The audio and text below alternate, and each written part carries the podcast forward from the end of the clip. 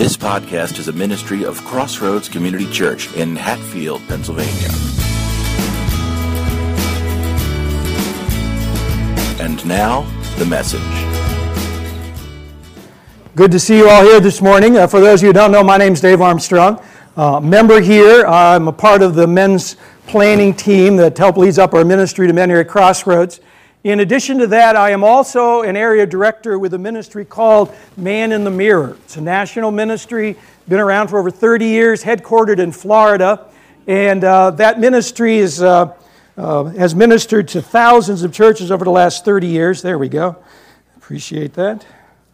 And uh, Crossroads, you are so generous in helping to support the work that I do as a part of the church budget. There are also many of you who individually give to support the ministry. I want to take just a couple of moments before we launch into the scriptures to give you a bit of an update about the ministry and what's been going on as of late. The vision of Man in the Mirror is to help every church to disciple every man. And we believe that's critically important because uh, we have a whole lot of men today who do not know what it really means to be a man. We've got a whole generation of young people. Many of them have grown up without a father figure in the home. They really don't know what that means to be a man. Uh, in addition to that, we see all sorts of uh, problems in our society today that we can trace back to the failure of a man. Uh, we have 73 million men in America who have never made a profession of faith in Jesus Christ. Uh, something about 93% of the prison population is male. 85% of those men did not have a father figure growing up in their home. Uh, we we are going to have, uh, in our average church today, half of the men are going to have a major problem with pornography. Four out of 10 of those men are going to get a divorce, impacting the lives of a million kids a year. And only one out of every 10 men in the average church lives according to a biblical worldview. So, Houston, we have a problem.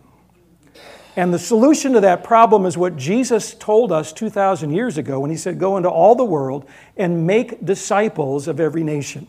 And so that is the vision of Man in the Mirror to help every church to disciple every man.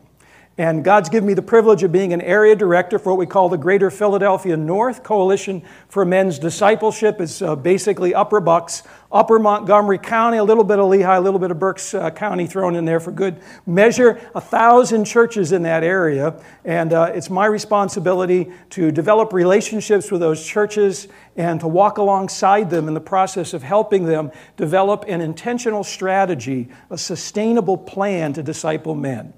Uh, most churches just end up kind of throwing events and activities at guys. They'll get men together once a month, eat some pancakes. They might have a couple of Bible studies floating around, a yearly retreat, and they slap the label men's ministry on that. But so many times there's no intentionality behind that, no intentional desire to really want to help those men become fully devoted followers, disciples of Jesus. And so we help them to do that through a model that we have developed that we call No Man Left Behind. It's a model that contains effective ministry principles for discipling men, the, the goal of which is to create an environment in a local church where life on life discipleship of men takes place.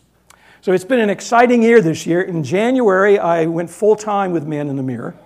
Uh, in April, we had a No Man Left Behind training event for pastors, men's leaders, men's leadership teams over in Pottstown. We had 88 men from 23 churches that were represented. We spent a day and a half training them in the principles of No Man Left Behind. 17 of those churches were either in my area or close enough to that I could actually be on site to help them. And I've been following up with eight or nine of those churches very intentionally over the course of the summer. Several of those are now at the point where they are ready or just about ready to launch a ministry to men in their church. In addition to that, at the end of June, we had a pastor's breakfast, and we had 35 pastors and key leaders from 21 different churches that were in attendance at that breakfast. The goal of which was really just to introduce more pastors to the ministry of Man in the Mirror and what it is that we do. 17 of those churches uh, had no previous experience with Man in the Mirror or knew little or nothing about us. And every one of those, with the exception of one or two, wanted to know more. And I've also been busy following them up this summer.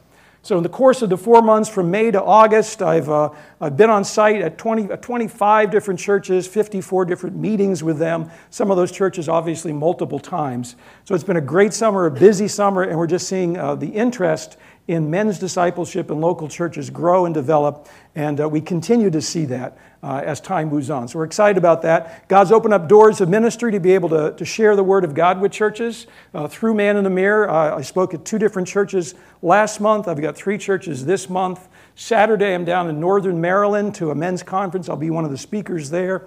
Uh, so God's been good. And uh, next month, we're doing two special events with Man in the Mirror, uh, two men's seminars. Uh, the first of those is on Saturday, October the 8th. It's going to be in Lansdale at the Emmanuel Church of the Nazarene, and the event is called Rewired. Uh, you've heard the expression, fake it until you make it, and that's really the motto by which a lot of men live, especially when it comes to their spiritual life.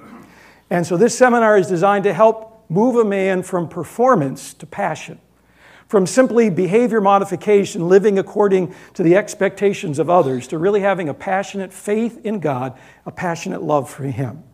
That's, that's Saturday, October the 8th. And then on the 22nd of October, uh, in Pottstown at the Berean Bible Church, uh, we're doing a Dads That Make the Difference seminar. Uh, again, an all day Saturday seminar for guys. And uh, every single one of us who is a dad here would, would say in a moment we would be willing, if necessary, to die for our kids. This seminar teaches you how to live for them. And it's all about grace based parenting. And we're praying and working to getting 100 guys at each, at least 100 guys at each of these seminars. Um, they are Saturdays, 8 to about 3. Uh, we've had awesome success with these. Man in the Mirror has done hundreds of these across the country over the years. Uh, we'll get two thirds of the men who attend who will commit to a follow up four or six week uh, discussion group, giving a man a right next step in his walk with God. And then in addition to that, we'll see a third of the guys generally that will make a commitment or a rededication of their life to Christ. And there's always a handful of guys that will make first time commitments to Jesus. If you think about it, would certainly encourage you to pray uh, for those two events coming up. Um, we hope to see some significant things happen. So, all of that being said, uh, I went full time in January. It does not mean I'm fully supported, however, and we're still in the process of raising some funds. We really want to put the ministry on a very stable foundation, be able to do more things, and have a sustainable ministry. So, I'm still in the process of raising support. Uh, I'm looking for another $3,000 a month. May sound rather, you know, like a lot, but if you break it down, uh, if 100 people would be willing to give $30 a month, that's like a dollar a day. That's less than a cup of coffee a dollar a day for men's discipleship. I could be fully funded, and the ministry would be moving along uh, in awesome fashion. So I appreciate all that have supported. If you're interested in wanting to know more about this ministry and how you can be a part of it, uh, I've got some information on a table out there uh, that has some of these giving forms. I'll be glad to talk to you some more detail about that and what all is involved. Uh, maybe some of you that already support would be willing to say, hey, I will pick up another $30 or whatever it might be. That would be awesome as well. And again, I'll be glad to talk to you out there. There's some resources out there. Please uh, feel free to check out that little table for some of the resources we have. I got a few of the books, Man in the Mirror. Uh, guys, if you haven't read the book, feel free to take a copy along with you. Uh, my gift to you. Uh, also, there's a sign up sheet. If you're not presently on my mailing list, I do like a monthly or close to monthly uh, email newsletter. And I'd be glad to put you on that list. If you give your mailing address, there's one or two times a year that we'll send it out snail mail and we'll be glad to do that for you as well.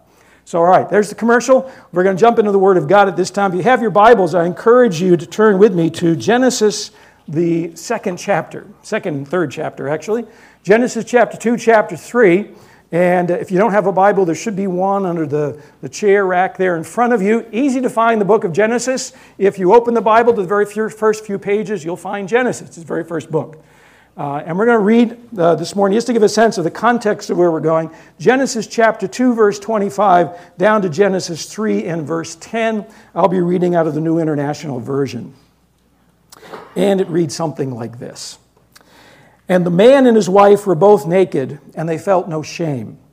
Now, the serpent was more crafty than any of the wild animals the Lord God had made. He said to the woman, Did God really say, You must not eat from any tree of the garden?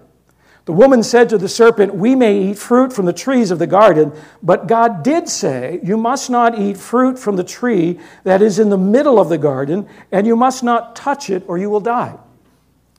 You will not surely die, the serpent said to the woman, for God knows that when you eat of it, your eyes will be opened and you'll be like God, knowing good and evil. When the woman saw that the fruit of the tree was good for food, and pleasing to the eye, and also desirable for gaining wisdom, she took some and ate it. She also gave some to her husband who was with her, and he ate it. Then the eyes of both of them were opened, and they realized they were naked. So they sewed fig leaves together and made coverings for themselves. And this is really our text, verses 8 through 10. Then the man and his wife heard the sound of the Lord God as he was walking in the garden in the cool of the day, and they hid from the Lord God among the trees of the garden. But the Lord God called to the man, Where are you? And he answered, I heard you in the garden, and I was afraid because I was naked, so I hid. Let's look to the Lord. Father, as we turn our attention to your word this morning, I pray, Lord, that you would speak to us. Uh, Lord, your word is life, your word is power. Uh, your word is what we need from day to day as we seek to live our lives for you. And Father, may your Holy Spirit just quiet our hearts, speak to us, guide and direct my words, my thoughts this morning, and we'll give you the thanks and praise in Jesus' name. Amen. Amen. So, the title of the message this morning is Where Are You? And it really comes out of that verse, the third, the ninth verse of the third chapter of Genesis. And the Lord God called to the man, Where are you? Now, that's the first recorded question that God ever asks a member of the human race Where are you? And it's a question that I believe God still asks us today. For this is not just simply the story of Adam and Eve not simply the historical account of that first man, that first woman, but more than that, we see ourselves in them. Their story, to great measure, is our story. And, and, as we hear the words of that story, as we just read it a few moments ago, uh, we can think and say, That's me. Uh, I, I know what it's like to be tempted. I know what it's like to give in, to fall into temptation. I know what it's like to struggle with sin. I know what it's like to feel the shame of sin, to hide myself from God and from others because of my sin. Their story is in great measure our story. We see ourselves in them. And that question, where are you? So, the big idea that I want to share with you this morning is this knowing where you are at is the beginning of moving to where God wants you to be. Knowing where you are at is the beginning of moving to where God wants you to be. We are all on a journey. Matter of fact, the, the, Crossroads, our vision statement is helping people on their journey to knowing and following Jesus. And we are all on a journey, a spiritual journey. And we're somewhere in that journey. But knowing where we're at is the beginning of moving to where God wants us to be. So we're going to take a look at this question, Where are you? And as we do that, Wrong button. As we do that, we're going to look at this question and we're going to find that there are five kind of nuances to this question. This is a loaded question that God asks Adam and Eve. And there's some shades of meaning that we're going to look at, five of them in particular that are here, and they're represented for us um, by the five or the four chairs that we see here. So if you're, you're kind of thinking, well, how do we do the math with that? Five types of, you know, five nuances, four chairs. It'll become clear, I think, by the time that we're done. And the five nuances here, the five shades of meaning, correspond to something that we do at Man in the Mirror where we talk about five types of men. Now, we talk about five types of men because the vision of Man in the Mirror is to help every church disciple every man. If our ministry was and had a vision of helping every church to disciple every woman, we'd be talking about five types of women. If the vision of Man in the Mirror was about helping every church disciple every teenager, we could be talking about five types of teenagers. The reality is, whether you're a man, woman, teenager, we all, there are five types of people that are represented uh, here this morning. And we're going to take a look at each one of those. So as we go through this passage of Scripture, ask yourself, where am I this morning? What chair am I sitting in? So, where are you? Not, not talking about it obviously physically, we can all figure that out, I hope. But where are you spiritually in your walk with God? Where are you on your journey with Jesus? So let's jump into the passage of Scripture as we look at this uh, question, Where are you? And the first thing I want you to notice with me is that this is a question of reconciliation. This is a question of reconciliation, first and foremost.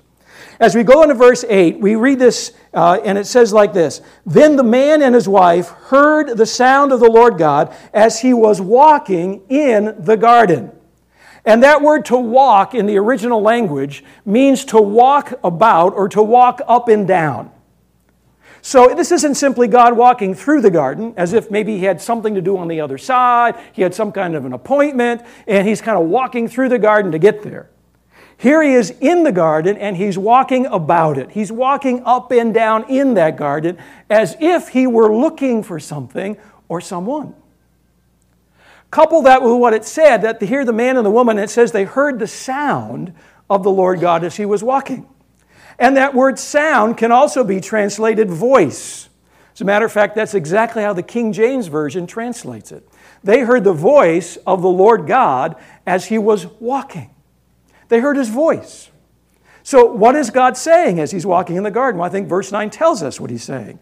He's asking the question, Where are you?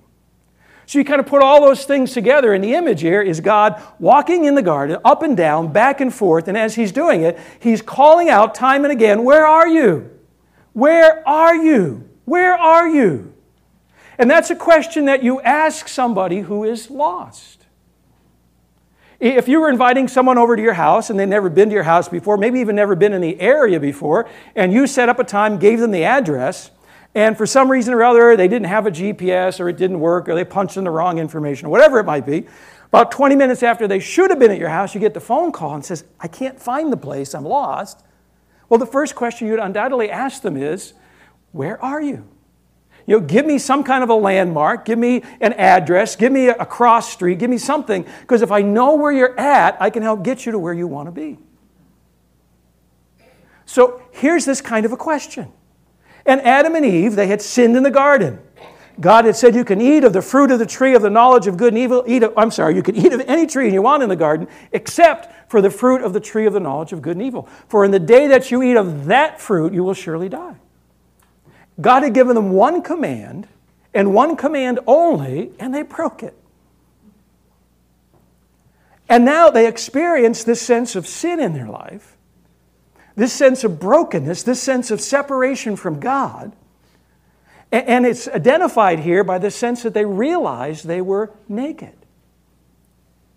Back in chapter 2, verse 25, they connect the, the, the, the sense of, of nakedness with shame.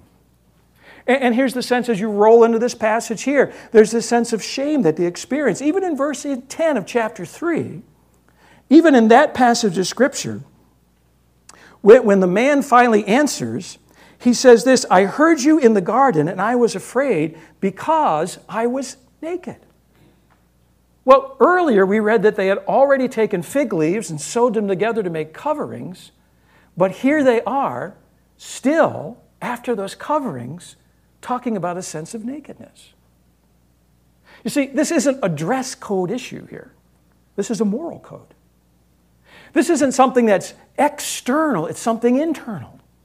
There is a sense, a realization for the very first time, this man, this woman, that they are separated from God.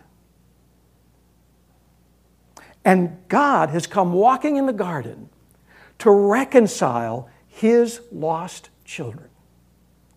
Now, that reminds me of the first chair that we have up here this morning, and that's what we call the natural person.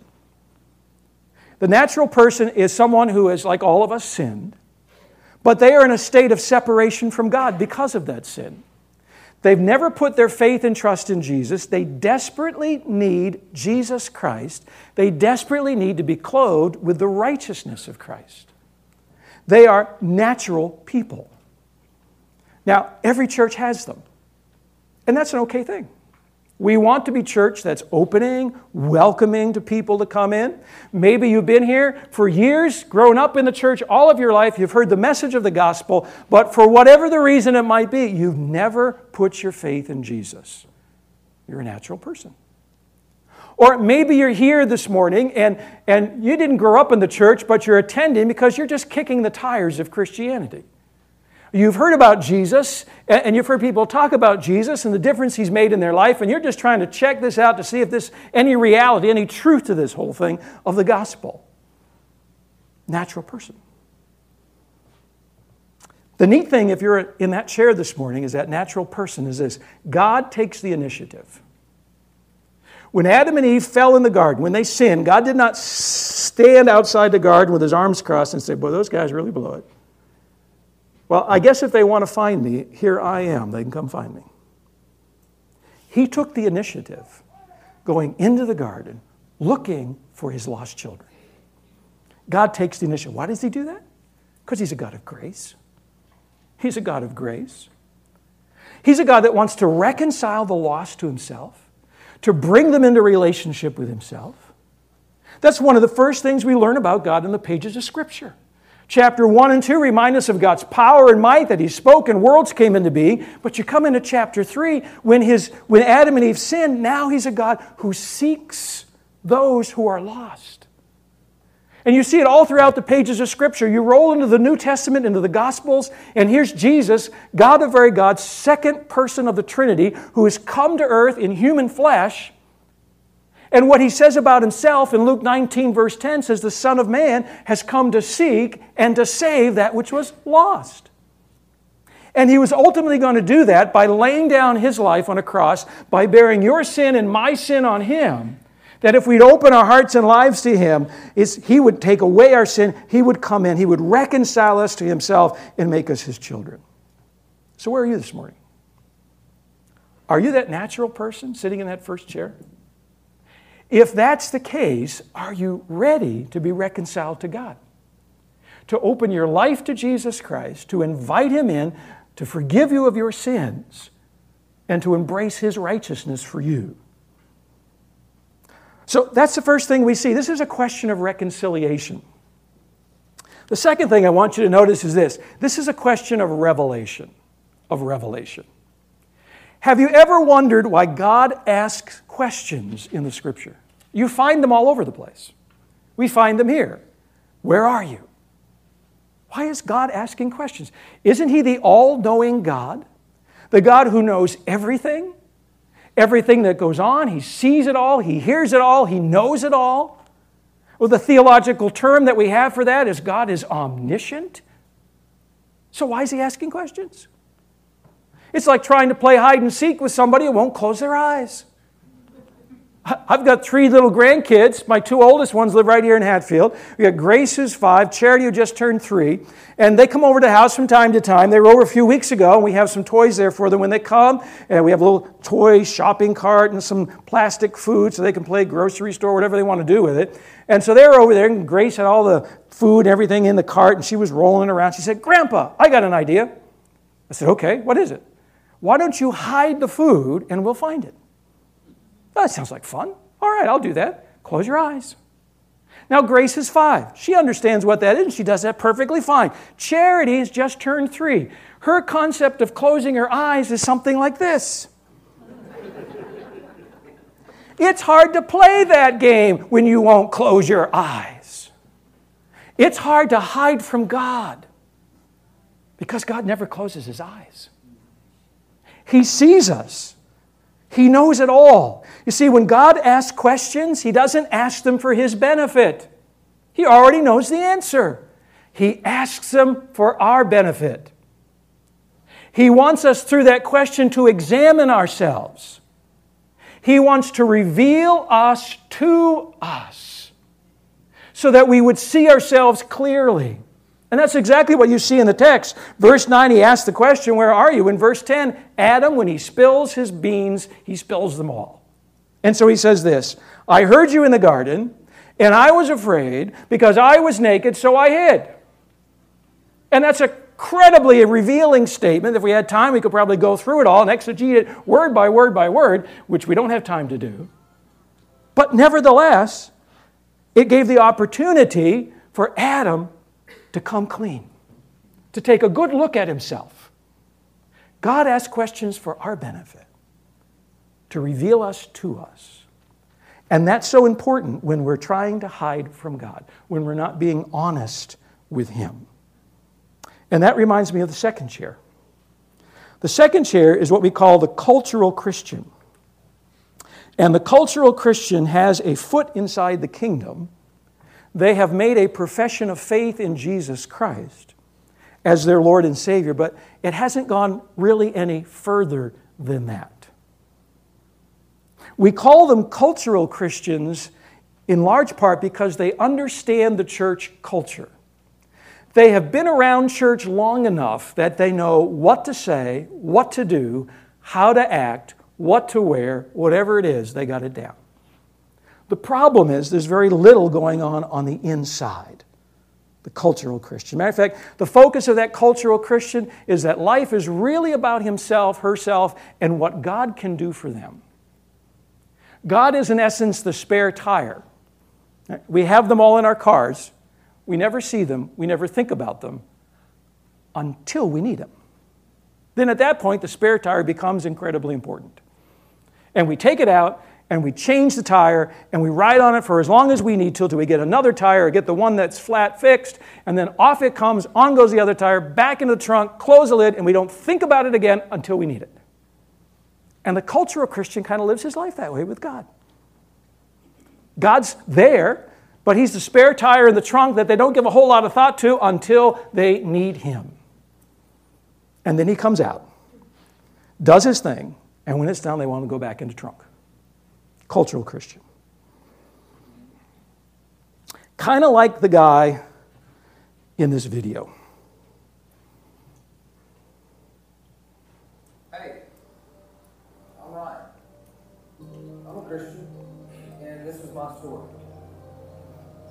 Growing up, I never missed going to church. When I was 12, I accepted Christ as my Savior. I, I was even baptized. It undoubtedly was a very important decision. It even affected how I lived in high school. I mean, don't get me wrong. I I had fun on the weekends. I had a girlfriend, a couple, but I was a normal high school kid. College was one big blur, but I did make it to church out of obedience. And after school, I married a great girl.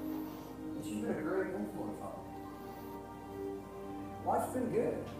I have a house, three kids. I couldn't ask for more. I mean, sure, I worry about my future. I mean, my marriage, it could be better.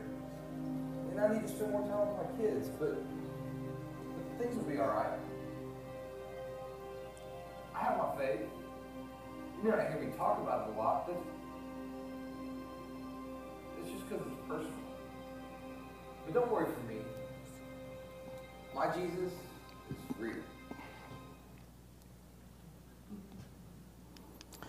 When you listen to Ryan, everything sounds good. You'd think he was a fine, upstanding young Christian man, but on the inside, all sorts of stuff going on in Ryan's life. All sorts of stuff going on in Ryan's life. See, some people hide in plain sight. Others of them do a little more than just hide in plain sight. They can, they can serve in the church, they can be doing all sorts of, you know, kind of Christian stuff, still be cultural Christians. Some of them take a further step back from that, because that word to hide that we find in the scripture here for Adam is mean, it means to withdraw or to draw back. And some do that.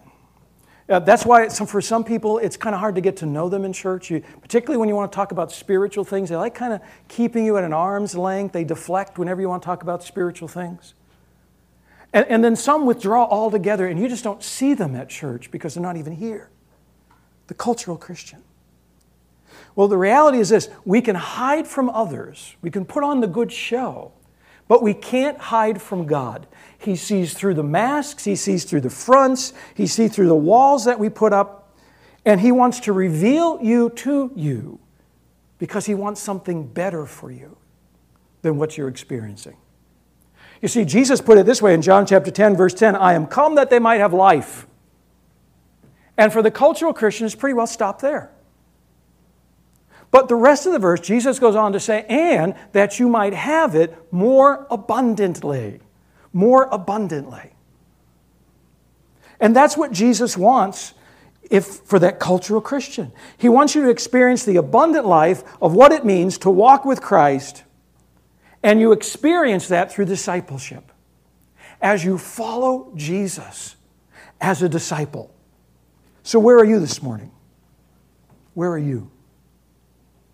Are you in that second chair? Are you that cultural Christian? Going through the motions? If so, are you ready to get serious with God? Are you ready to be a follower of His? Well, this is a question of reconciliation, a question of revelation. Notice with me, thirdly, it's a question of relationship. Where are you? In Exodus chapter 2, we read about Moses. And in Exodus chapter 2, Moses had killed an Egyptian. Pharaoh finds out about it. He's trying to track Moses down uh, to kill him. Moses flees, goes into a place called Midian in the middle of nowhere, sits down by a well where shepherds come to water their flock. And while he's there, there's a bunch of shepherds around, and lo and behold, here comes these seven sisters with their father's flock, and they want to come water their sheep. But the shepherds who are there give them a hard time. And Moses steps in because you see, Moses is the deliverer. He's the, that's in his DNA. He's going to deliver a whole nation of Israel out of Egypt in about 40 years. And he kind of rescues these ladies, moves the stone from the well, waters their flocks, and the ladies take their sheep back home and they excitedly tell their father what happened that day. And their father asks the question, the very same question that God asked Adam and Eve where is he? In other words, the expectation is that you would have shown some hospitality to this man, you would have brought him home. I want to meet this guy. I want to see him. I want to hear him. I want to get to know him because if he is as good as you say he is, I have just found one of you a husband. and that's exactly what happens in the next verse. Zipporah becomes the husband of Moses. But the expectation there was that Moses would be there. Where is he? And when God asks the question in our text, Where are you? the expectation is that they would have been there. And you get the sense that this wasn't the first time God had appeared in the garden. That most likely he had been there time and time again for the very purpose of developing, engaging in a relationship with Adam and Eve. That's why it's a question of relationship. And it reminds me of this third chair that we have here this morning, and that's the biblical disciple. The biblical disciple has a growing, deepening, developing relationship with God. And one of the things among many that may characterize the biblical disciple is this he spends time with God in the Word and in prayer. Now, he does it not because he has to, not because he realizes it's a thing that he should do, he does it because he wants to. And there's a difference between spending time with God in the Word and prayer and spending time in the Word and prayer. You can go days, weeks, months, years spending time in the Word and in prayer and never spend time with God.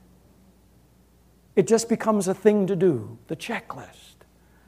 Read my Bible today, said my prayers, check it off, on we go. But the biblical disciple wants to be with God. And as they come to the Word of God, their attitude is much more like this Lord, I want to listen to your Word that I might hear your voice. Lord, I want to spend time with you. I want to get to know you better. That's why I come in your, to the, you be in the Word and in the prayer this morning. That's the biblical disciple. Notice what it says here in verse 8 that the Lord God was walking in the garden in the cool of the day. Now, I don't think God just throws things into Scripture just to fill things up. There's plenty in this book already. He doesn't have to do that. Everything has significance and importance.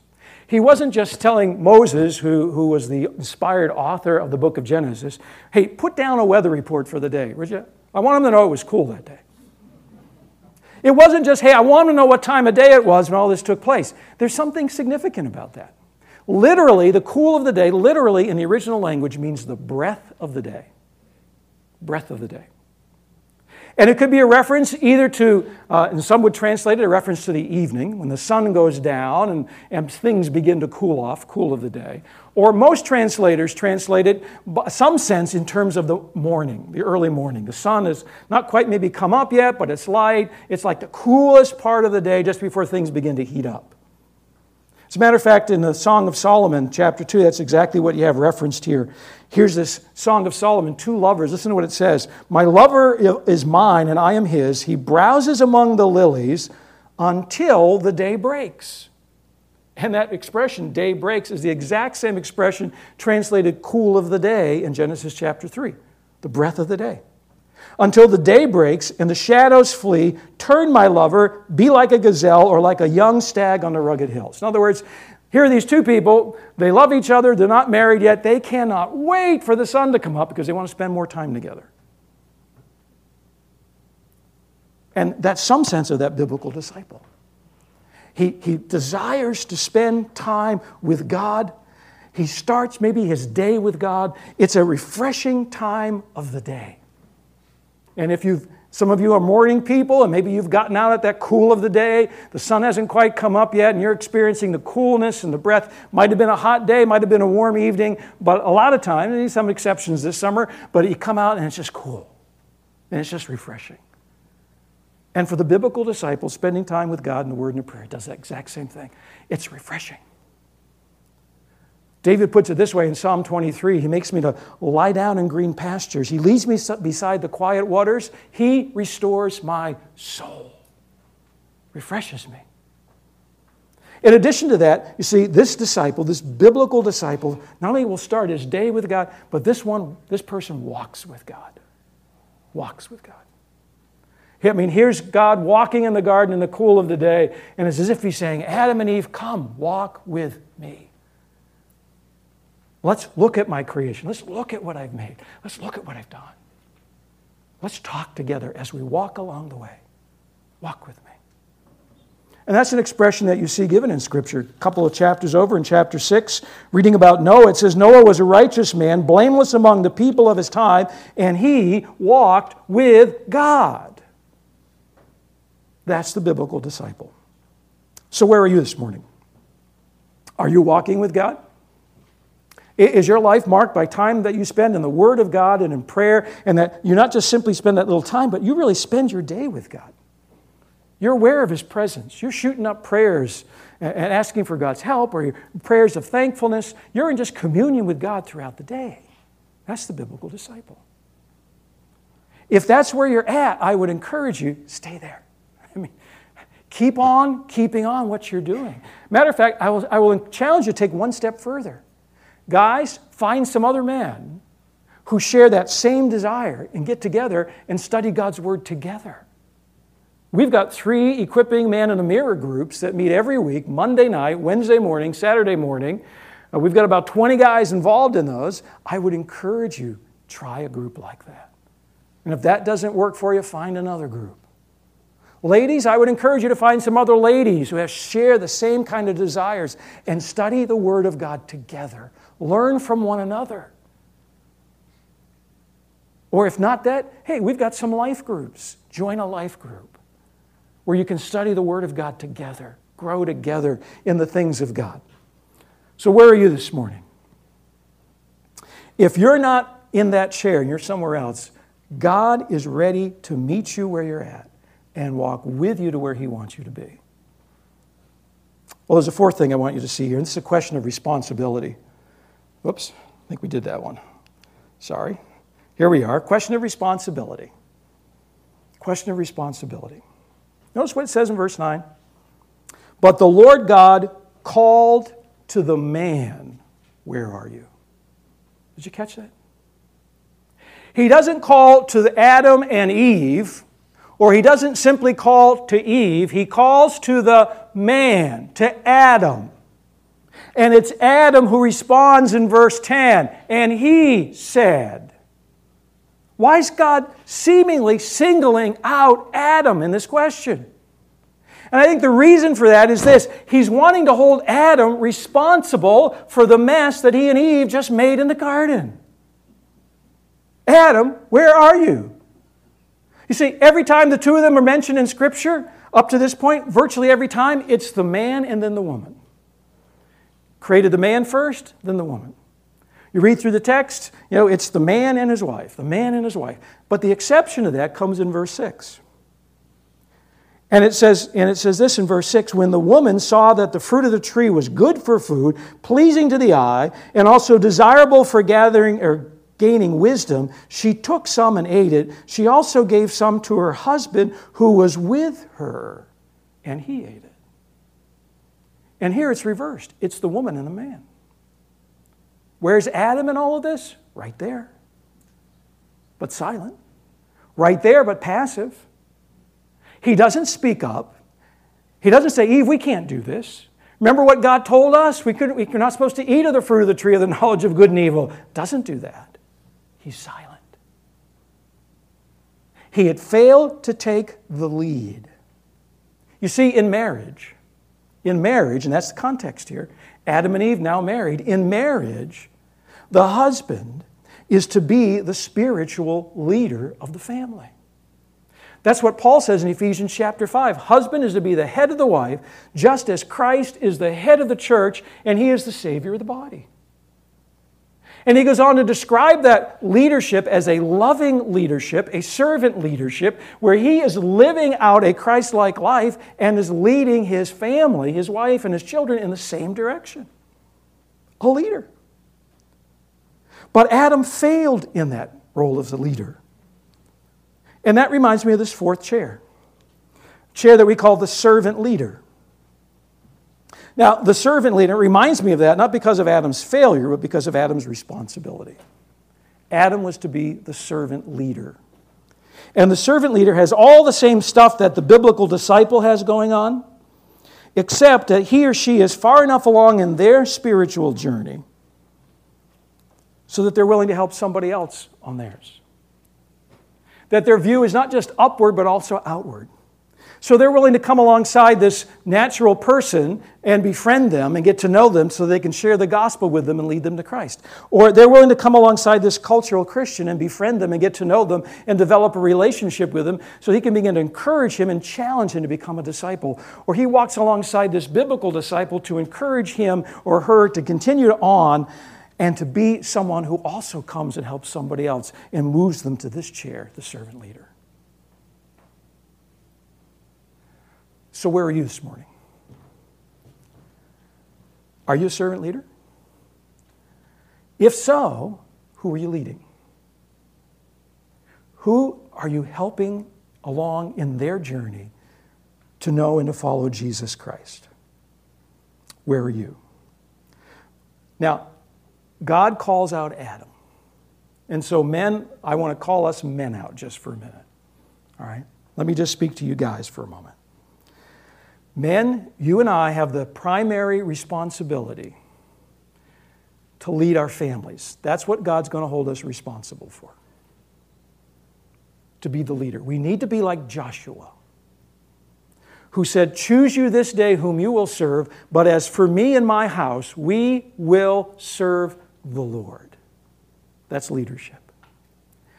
Guys, if your wife is the spiritual leadership in your home, that's on you, men. They're simply filling a void that you've left. Because I've been around a while. I, have pastored for 18 years, grown up in the church most of my life, rubbed shoulders with a lot of churches now. I've never met a woman who understands the biblical roles as provided in Scripture for a husband and wife who doesn't want, long for, pray for, desire that her husband is a spiritual leader in their family, that he's really living out his faith at home and leading the family. And, if a woman has that kind of a man, she's one contented woman. That's our responsibility, guys, to step up and be that kind of a leader. Because if you want to be a, a spiritual leader in the church, men, it starts by being that one at home. That's where it begins. And wherever discipleship takes off in a church, whether it's men's discipleship, women's discipleship, doesn't matter, it's because there are people, there are men and women in this chair who are willing not just to be disciples, but to make disciples. That's the servant leader. One final thing, then, and we're really done this morning. This is finally a question of reassurance, a question of reassurance. In verse 10, Adam answers and he says this I heard you in the garden, and I was afraid. Afraid. There's Adam. See, Adam had blown it big time. He had failed as a, as a husband, as a man, as a leader, and Adam was in crisis. For the very first time, he's sensing this thing of sin and the guilt and the shame of it all. He remembers what God said, In the day that you eat thereof, you'll surely die. And, and Adam has all this running through his mind. He doesn't know fully what it all means, and he's afraid. And that reminds me of the fifth type of individual we find in the church, and that's the hurting person. The hurting person. Here's an individual who's going through some kind of a crisis in their life. It might be a financial crisis, it might be a job crisis, it might be a physical crisis, it might be a relationship crisis, a marriage crisis, whatever it is, but they're going through some kind of a crisis and they're hurting. And the reason we don't have a chair for that individual is this is that every single one of these other four types can also be a hurting person. So the natural man can also be a hurting person, the cultural Christian or, or the biblical disciple, the servant leader, they can also be hurting people because they're going through some kind of a crisis. And here's what I know about those in crisis, especially men. They won't admit it, but just like Adam, they're afraid. They're afraid. They're afraid for the future. They don't know what it holds. They're afraid that life as they know it may be all over. If they are in crisis because of their own actions, like Adam, not always the case, they're afraid of the consequences. They're afraid because they don't know what to do next. They're afraid because they're losing hope. They're afraid because some of them think that God may have abandoned them in the midst of their crisis. And God's answer for them is basically this I am right here. When they heard the voice of God in the garden, it was a reminder that God was right there, in the midst of their hurt, in the midst of their pain. Adam was afraid now, in one sense, he had some reason to be. There were some consequences he was going to face, and they were pretty severe. But on the other hand, Adam didn't need to be afraid because God was coming also to come in mercy and grace to help this man and help this woman in their circumstances. And you and I don't need to be afraid either in our hurts. David had experienced a lot of hurt in his life. You read through the Psalms, and it's like psalm after psalm after psalm. David talks about the hurt and the pain that he's experienced in his life. And he says in Psalm 23, verse 4 Even though I walk through the valley of the shadow of death, I will fear no evil, because you are with me. Even when I go through the darkest valley, you're right there. That was David's experience. And you and I have something Adam didn't have. Adam just had Eve, bless her heart. If you're married and you have a spouse who's there walking with you through, through times of crisis and hurt, that's awesome. But we also have one another in the body of Christ. And that's something Adam didn't have. So, men, if you're in hurt and pain and crisis, there are other men here at Crossroads that are willing to walk with you talk with you, pray with you, walk you through that crisis, encourage you. Ladies, if you're hurting, there are other women in Crossroads who are willing to come alongside you and encourage you and help you and pray for you and walk with you through that crisis. You don't have to deal with it alone. So, where are you this morning? We've looked at five types of individuals. We've said this is a question of reconciliation, the natural person who needs Jesus. It's a question of revelation, the cultural Christian who's hiding from God and needs to come and be honest and let God work in their life from the inside out. We've talked about the question of relationship, and here's the biblical disciple. And here's a guy who's just walking with God, developing his relationship with Christ. And then we've talked about this as a question of responsibility. Here's the servant leader who's helping others in their walk with God. And then we've talked about it as a question of reassurance. For the hurting guy, for that hurting man, hurting woman, God is right there. Where are you this morning? Wherever you are, are you willing to keep moving toward Jesus Christ in your walk with Him? Are you willing to follow? Some of you might say, wait a minute, Dave, this all sounds great, but you don't know my life. You don't know what I've been through. You don't know how many times I've blown it and messed up and fouled up. I am stuck in a chair and I'm going to be stuck in that chair because I can't imagine God would ever want to take an interest in me to move me forward. And I want to tell you, there could be nothing further from the truth. That is a lie of the enemy. If you know my story, I was a pastor for 18 years. I failed morally, cost me my marriage, cost me my ministry. I spent a few years not walking with God. And yet, as I look back, I can trace God's hand every step of the way, even in my failure, even in my sin, even when I was not walking with Him. He was there, orchestrating circumstances in my life to eventually bring me to the place where I come back to Him.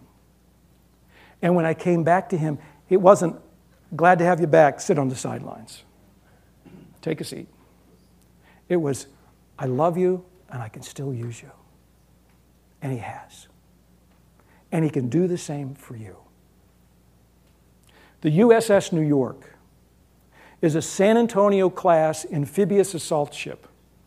Cost a billion dollars, 25,000 tons. It's 684 feet long, 105 feet wide. It can hold 300 sailors and 700 Marines. It's an awesome vehicle. But the real fascinating part about the USS New York is this seven and a half tons of steel are in that this vehicle that came from the rubble of 9 11. What was our temporary defeat, we've been able to take and remake into something that's a fighting machine. God takes the rubble of our life if we'll let Him, and He can turn it around for good. He works all things together for good who love Him, who are the called according to His purpose, and out of the rubble can make something beautiful and strong and useful to Him. And He wants to do in your life, He wants to do it in my life. Where are you this morning? Let's pray.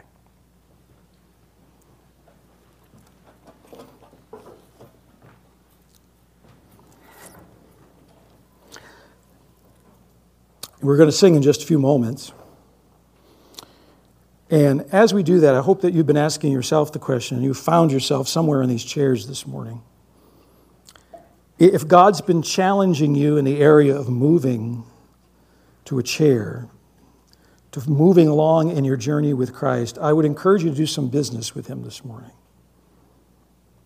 If you need to, feel free to come forward. I'll be here. I'll ask Pastor Jim to come forward. Um, We'd love to be able to talk with you, pray with you, help you. But I'm also going to ask at the end of the next song that we're going to sing, and I'm going to put my man in the mirror hat on for a moment.